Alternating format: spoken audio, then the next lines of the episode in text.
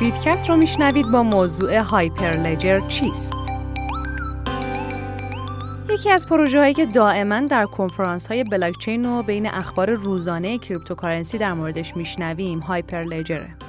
خب اگرچه مفهوم Hyperledger سختتر از درک بلاکچین ارزهای دیجیتالی مثل بیت کوین و اتریومه اما برای شناخت پروژه های هیجان انگیزی برای برنامه های بلاکچین غیر ارزی و صنعتی باید با مفهوم Hyperledger آشنا بشیم.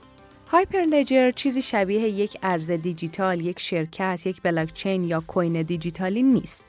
بلکه شبیه به hub توسعه بلاکچین صنعتیه.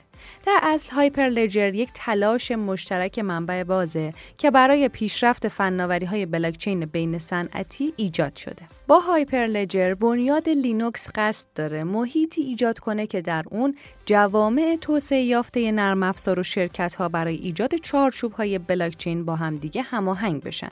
هایپرلجر متشکل از بیش از ده مدیر اجراییه که اکثر اونها دارای چندین دهه تجربه در زمینه فناوری های منبع باز و ارتباطات تنگاتنگ با چندین صنعتن.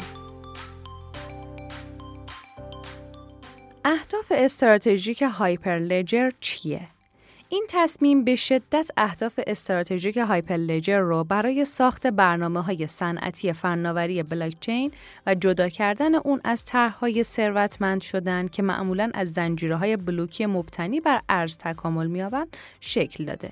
این پروژه ممکنه نسبت به پروژه های دیگه که دارای ارزهای دیجیتال مخصوص به خودشون هستن خسته کننده تر باشه اما در عین حال برای پیاده سازی و اجرای یک فناوری ساده تر خیلی هوش هوشمندان است. این پلتفرم با هدف ایجاد یک چهارچوب دفتر کل توضیح شده منبع باز در سطح سازمانی و پایگاه کد و همچنین ایجاد، ترویج و حفظ یک زیرساخت بازه.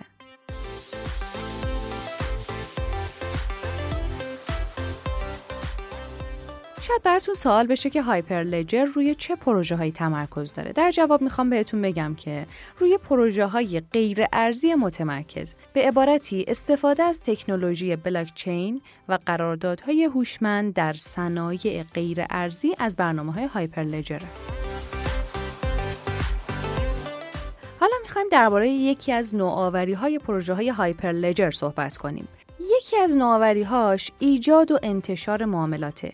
یک مشتری تراکنش ها رو ایجاد می‌کنه و اونو به اعتبار سنجی ها ارسال می‌کنه. این تراکنش ها در یک دسته جمع شده و به طور کامل به دولت متحد میشه.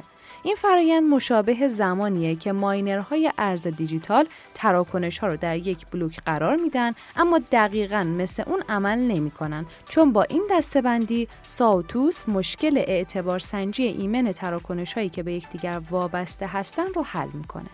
تا به امروز ساوتوس در چندین برنامه آزمایشی استفاده شده. این آزمایش برای سرو غذاهای دریایی از مرحله ماهیگیری در اقیانوس تا انتقال اون به میز غذا با استفاده از حسگرهای اینترنت اشیا و پارامترهایی در کل زنجیره تأمین انجام میشه.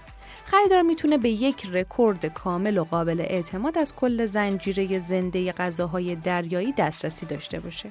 پروژه ساوتوس همینطور برای ساده کردن فرایند انتقال پیوندها مورد آزمایش قرار گرفته.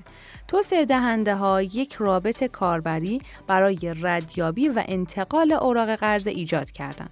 با استفاده از این روند کاربران می‌تونن مجموعه کاملی از اوراق قرضه رو در بلاکچین مدیریت کنند.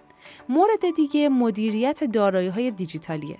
توسعه دهنده های این پروژه از هایپرلجر پلتفرمی رو برای مدیریت مالکیت دارایی های دیجیتالی در بلاکچین ساوتوس ایجاد کرده که می‌تونه دامنه وسیعی از دارایی های دیجیتال رو مدیریت کنه.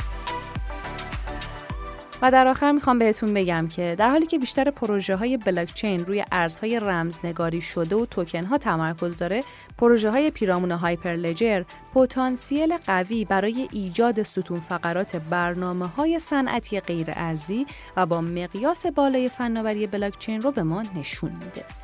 خب خیلی ممنون و متشکرم از اینکه تا آخر پادکست همراه هم بودین. تا پادکست بعدی خدا نگهدار.